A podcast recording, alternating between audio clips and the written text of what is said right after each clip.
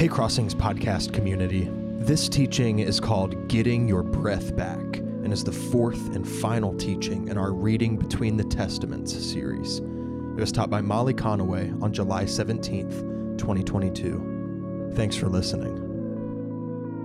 One of the more well known stories in this intertestamental period, is what it's called, is the story we're going to read today about a mother and her seven sons. It's in a book called Second Maccabees. So if you've ever seen a Bible with the Apocrypha in it, so Catholic Bibles have the Apocrypha in it, Second Maccabees is in the Apocrypha. And it gives us some important history of Israel between around 180 and 161 BC.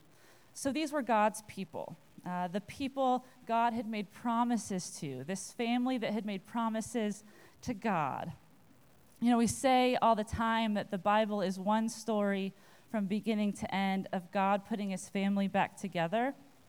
Today's story that we're going to read is, is part of that. It connects some dots of that whole story, though it doesn't even show up in the Bibles that we have. And, and the history that we're going to get today is not boring history, it's actually called pathetic history. Some scholars call it pathetic history, especially Second Maccabees. One scholar says pathetic history is where the author strives to entertain his reader by playing strongly upon the emotions with vivid portrayals of atrocities and heroisms and divine manifestations, with the copious use of sensational language and rhetoric, especially when presenting the feelings of characters. The story we're going to read today is incredibly violent. It's incredibly gruesome. This is your warning, just so you know. I, so you, I don't know, many of you may or may not know me. I have like a PG rating when it comes to movies. I do not do violence. Like um, Wreck It Ralph, I was watching Wreck It Ralph with my kids the other day. I could hardly watch it. And they were just like, I don't know what's going on. But I, I can't do violence. I can't do gore. I can't do it. Um, if I even have like nightmares about previews I've seen, like commercials that come on. I freak out. Uh, if this text that we're about to read today, this story was a, movie, there is no way I would watch it just so you know. So if when I start reading this text, I get really like uncomfortable and nervous and start reading the violent parts really fast, it's because I am.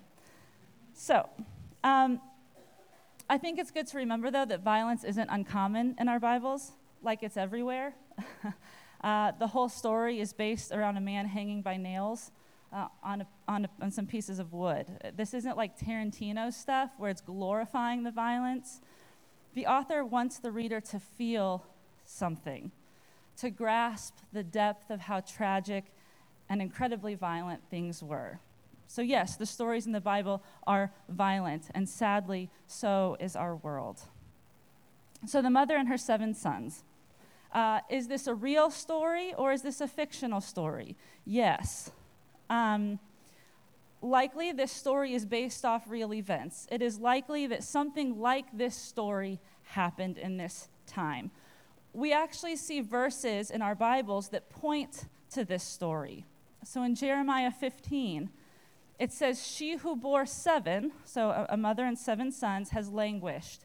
She has swooned away. Her sun went down while it was yet day. She has been shamed and disgraced. In 1 Samuel, it says, The barren has borne seven. But she who has many children is forlorn. The Lord kills and brings life. He brings down to Sheol and raises up. So there's, there's hints of this story of a mother with seven sons all over Scripture. Last thing to remember before we actually read it uh, you may know this number seven uh, is kind of a holy, divine, it's like a special number. When we see the number seven in our Bibles, it, it means pay attention. Uh, this number references some sort of completion, some sort of divine wholeness. Uh, seven days to create the world. It, it's all over the place. So when we read this mother had seven sons, we're supposed to read it's not just like a mother and her only child. It's not even just like a mother and her children, it's like a mother and all the children. Okay, some sort of completion, some sort of wholeness. I, I already told you that they all die, so this is like a total loss, like in a cosmic way. So, who's ready to read about death and suffering and tragedy? Yeah, okay. Uh, Second Maccabees, verse 1. It happened also that the seven brothers and their mother were arrested and were being compelled by the king, the king's name was Antiochus, under torture with whips and straps to partake of unlawful pig's flesh, which is totally against Jewish custom. One of them, acting as their spokesman, said, What do you intend to ask and learn from us? For we are ready to die rather than transgress the laws of our ancestors. So, this text is pointing to a time in Jewish history during the Hellenizing of Jerusalem. Hellenizing is just this fancy word that, that means Greek culture and language and customs were spreading through the ancient Near East. So, Israel was navigating a life in a world where some people wanted to participate in the Greek customs and culture, and they wanted the political power that they could accumulate by bending to these Greek influences. And the Torah, the Jewish law, had, always acted as both a religious and a political document. So, on one end, there's this group of people trying to replace the Torah as a political document. They were picking and choosing which Jewish laws would stay and which ones wouldn't. They wanted to know which Jewish laws they could give up and still remain Jewish, and also have the political power that that would come with. And at the other end, there were the fundamentalists, and most people were somewhere in the middle. But Greek influence, Greek culture, Greek custom was coming into play. There was no stopping it, and it challenged uh, the Jewish people to think about what is it that they were, they were standing for. And people were negotiating what it meant uh, to follow the Torah as a religious document, but not as a political document. Okay? And there were some people who still believed that they were called to a life of theocracy, where God was their ruler and the Torah was their constitution. That, that's likely the case for this mother and her seven sons.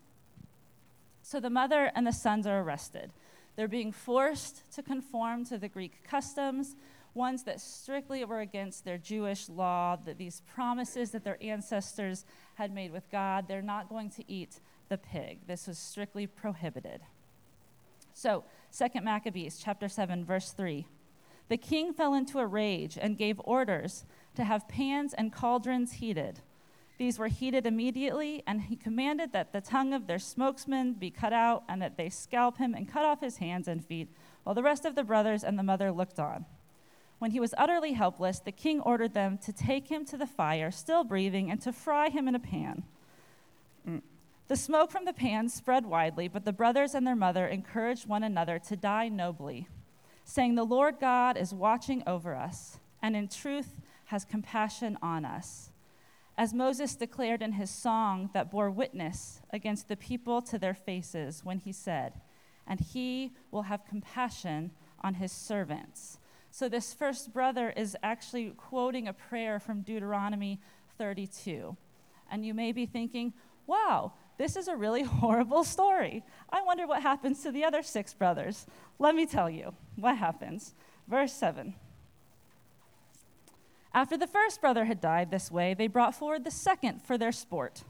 They tore off the skin of his head, and with the hair he asked him, Will you eat rather than have your body punished limb by limb?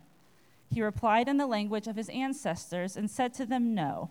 Therefore, he in turn underwent tortures as the first brother had done. And when he was at his last breath, he said, You accursed wretch, you dismiss us from this present life, but the King of the universe will raise us up to a renewal of everlasting life because we have died for his laws. So I'm going to spare you, but I'm mostly going to spare myself from having to read the details of the next five brothers. All right? If you're into graphic, violent things, I completely judge you. You're welcome to go read it on your own basically, they're all tortured the same way in like frying pans. Um, but what I want us to look at is I want us to look at what each of these seven brothers said on their way out. Okay? So we're going to add brothers one and two here. This is going to kind of be a lot of text on the screen. But I want to read what brother three through six's responses were before they die. So, brother three, he stretches out his hands and says, I got these from heaven. And because of his laws, I disdain them, and from him I hope to get them back again. Brother 4 says, One cannot but choose to die at the hands of mortals and to cherish the hope God gives of being raised again by him. But for you, this is to King Antiochus, there will be no resurrection to life. Brother 5, because you have authority among mortals, though you are also mortal, you do what you please. But do not think that God has forsaken our people. Keep on and see how his mighty power will torture you and your descendants. Brother 6, do not deceive yourself in vain, for we are suffering these things on our own account because of our sins against God. But do not think that you, again to the king, will go unpunished for having tried and to fight against God. Um, so before we get to Brother 7, leave these up uh, for a minute, Katie. Before we get to Brother 7, I'd like you to turn to your neighbor and tell them what your last words would be before you're thrown into a frying pan. I'm just kidding. Don't do that. Um, so here are the themes. Here, here are the themes I notice in these themes I notice, brothers 4, 5, and 6, all have something to do with telling the king how the king will be punished. Uh, brothers 2, 3, and 4, and you can pay attention. I'd love to know kind of what themes you find in these also. Brothers 2, 3, and 4 mention some kind of like life after death. Uh, there, there's mention in here about God's compassion, God's mercy. Uh, there, there's some mention in here about how, yes, we as a people have sinned against God, but you, Antiochus, have really sinned against God. And then there's this break between brother six and seven. You can see that brother seven is not up here yet. It's actually brilliant storytelling. The author is saying before we get to brother seven, before there's like complete loss, we need to, we need to learn some things. There's some details. Who, who haven't we heard from in the story yet other than brother seven? The mom. We haven't heard from the mother. Right. Verse 20. The mother was especially admirable and worthy of honorable memory. Although she saw her seven sons perish within a single day, she bore it with courage because of her hope in the Lord. She encouraged each one of them in the language of their ancestors. Filled with a noble spirit, she reinforced her woman's reasoning with a man's courage. There's some jokes I could make, but I'm not going to. Basically, this woman controlled the room. And she said to them, I do not know how you came into being in my womb. It was not I who gave you life and breath, nor I who set in order the elements within each of you. Therefore, the creator of the world, who shaped the beginning of humankind and devised the origin of all things, in his mercy gives life and breath back to you again, since you now forget yourselves for the sake of his laws. Pay attention to that part in yellow, we'll come back to it. Antiochus felt that he was being treated with contempt and that she was suspi- and he was suspicious of her reproachful tone. So remember, Antiochus didn't even know what she was saying. He did not speak her language, and she wasn't even talking to him. Yet somehow his feelings were hurt um, because of her wisdom and her courage and her strength. She was totally intimidating the king. It turns out we have images of this woman at this time. Um, this is just kidding. That's Beyonce, if you don't know. Um, and it's interesting, one commentator points out the way in this whole story the mother never actually speaks directly to the king, uh, only to her sons. And that continues to the end of the story. All right, let's keep going. The youngest brother, brother seven, still being alive, Antiochus not only appealed to him in words, but promised with oaths that he would make him rich and enviable if he would turn from the ways of his ancestors, and that he would take him for his friend and entrust him with public affairs. Since the young man would not listen to him at all, the king called the mother to him and urged her to advise the youth to save himself. After much urging on his part, she undertook to persuade her son.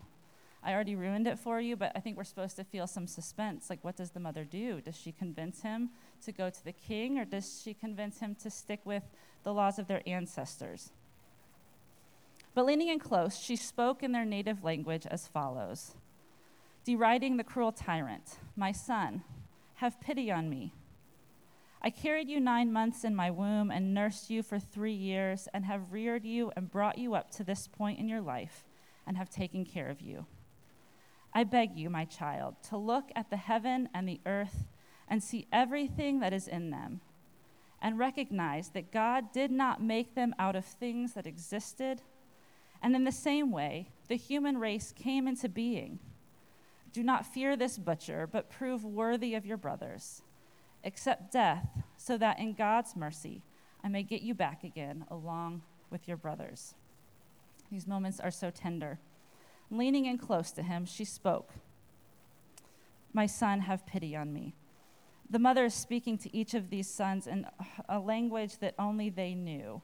I hope you're picking up on this idea that the mother had this deep belief that she will see her sons again. For her, something existed greater than death itself. The story's almost over. Hang with me. While she was still speaking, the young man said, What are you waiting for?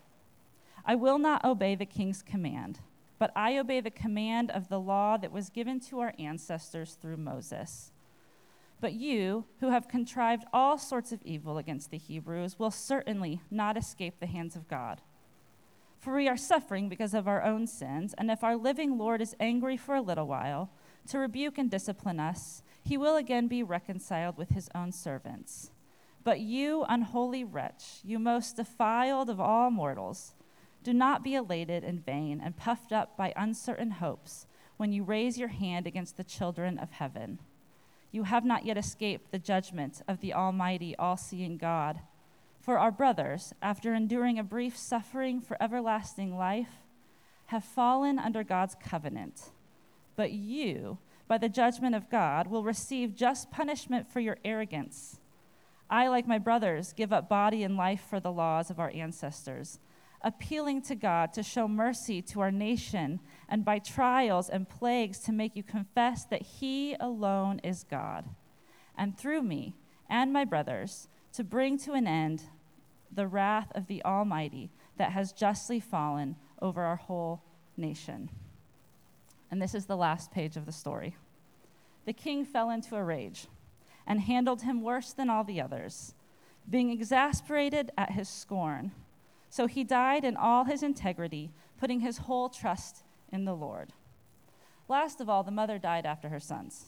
It really says that. I didn't cut out any gory details. That's all it says. Here's the best part Let this be enough then about the eating of sacrifices and extreme tortures. I agree so, for those of you who, who follow along with the big picture of the history of Israel and what's going on historically at the time, what's interesting is this event is actually the turning point in the story. It's like the climax of the bigger story. This is the height of Antiochus's cruelty. It's the turning point in the historical drama. True to the brothers' predictions, right after this episode, the Jews take their country back. Antiochus is struck down and is forced to confess to God. The story comes full circle immediately after this happens. So, why are we reading this story? right? Why is this here? Why does it matter? Why did I say this is a pretty well known story in the Apocrypha outside of it being very weird and very crazy? Stephen, you missed it. A bunch of people were burned in a frying pan. That's what you missed. Yeah, okay. So there's so much going on in this story. What helps us understand is the literary structure of how this story is told. This story is told in something called a chiastic form. It's a common tool. A chiasm is a common tool in ancient writings, especially in scripture, where you have two matching symmetrical ideas, so A1 and A2, kind of the same idea. They're located on opposite sides of the poem or of the story.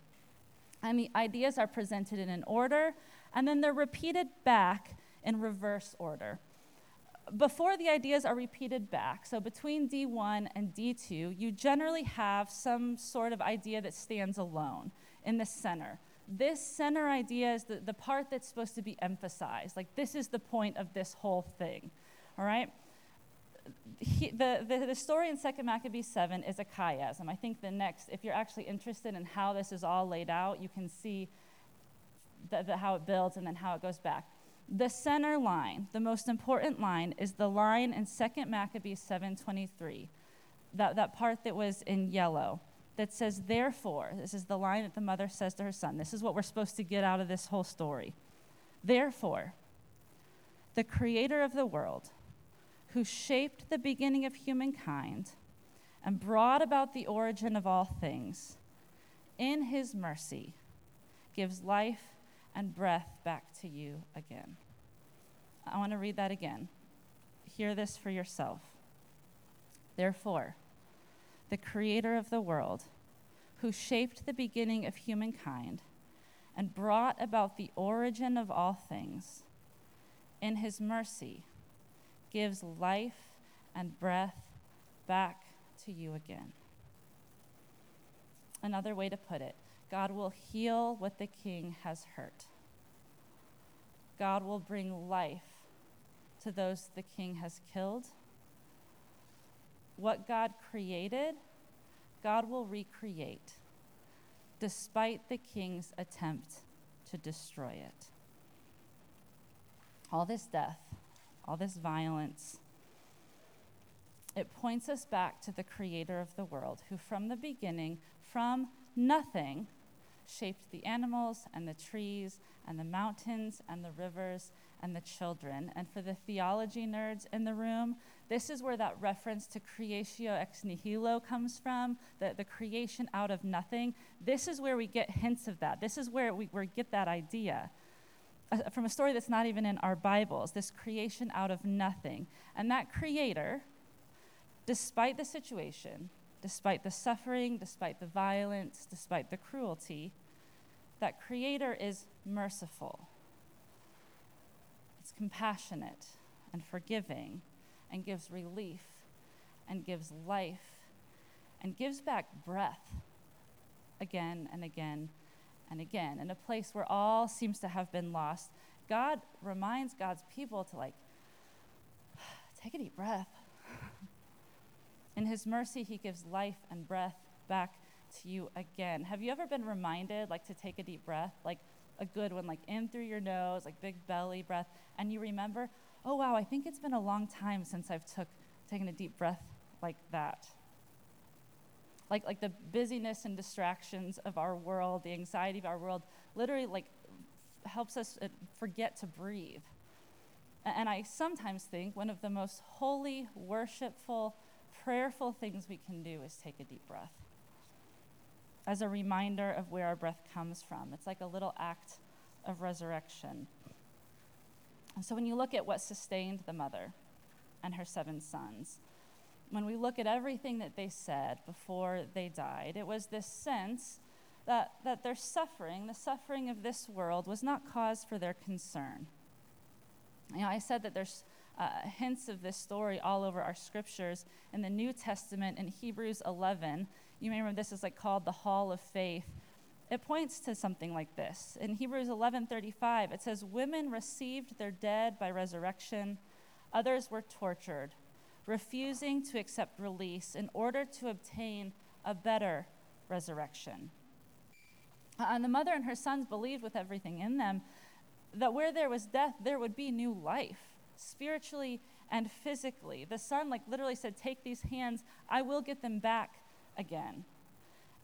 It's here in this obscure story in the Apocrypha between the Testaments that we find our first Jewish Old Testament early writings about resurrection, long before the life and death and resurrection of Christ. Uh, this whole event that, hinges on this, us as followers of Jesus. I mean, I hope that if followers of Jesus are known for ever, anything, it has something to do with being present and standing for and standing alongside those who are suffering. No, knowing that maybe not now, but maybe someday, because of the mercy and life of Christ, life and breath will return again. Stanley Hauerwas says the movement that Jesus begins is constituted by people who believe that they have all the time in the world, made possible by God's patience, to challenge the world's impatient violence by cross, by suffering, and resurrection. This is an interesting story to tell. We get to tell this story. We get to live this story in whatever creative and interesting ways God invites us into. You know, we uh, several of us just got back late last night from a, a civil rights tour the past few days Memphis, Birmingham, Montgomery. Um, it was good. It was good that we were there. It was hard, but it was good. And I just kept thinking about the way the black church sustained itself for hundreds and hundreds of years, despite their struggle, despite the violence, despite the abuse. I'm like, oh, yeah, Molly, what do you stand for?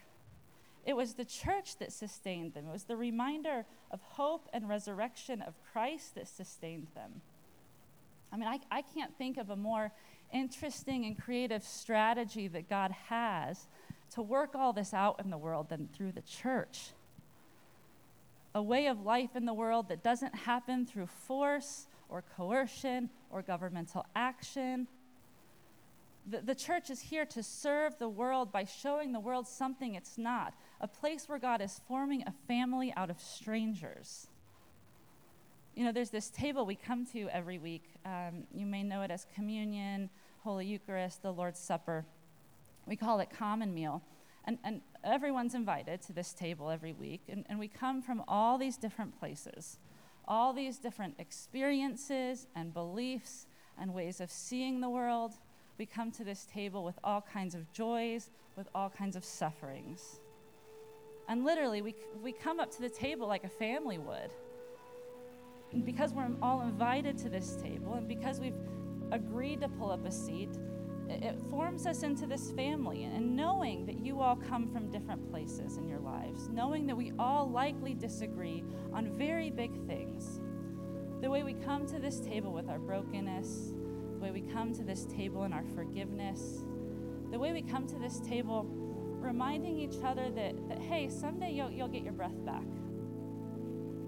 And we take this bread and we take this wine, a meal packed with meaning about suffering and new life.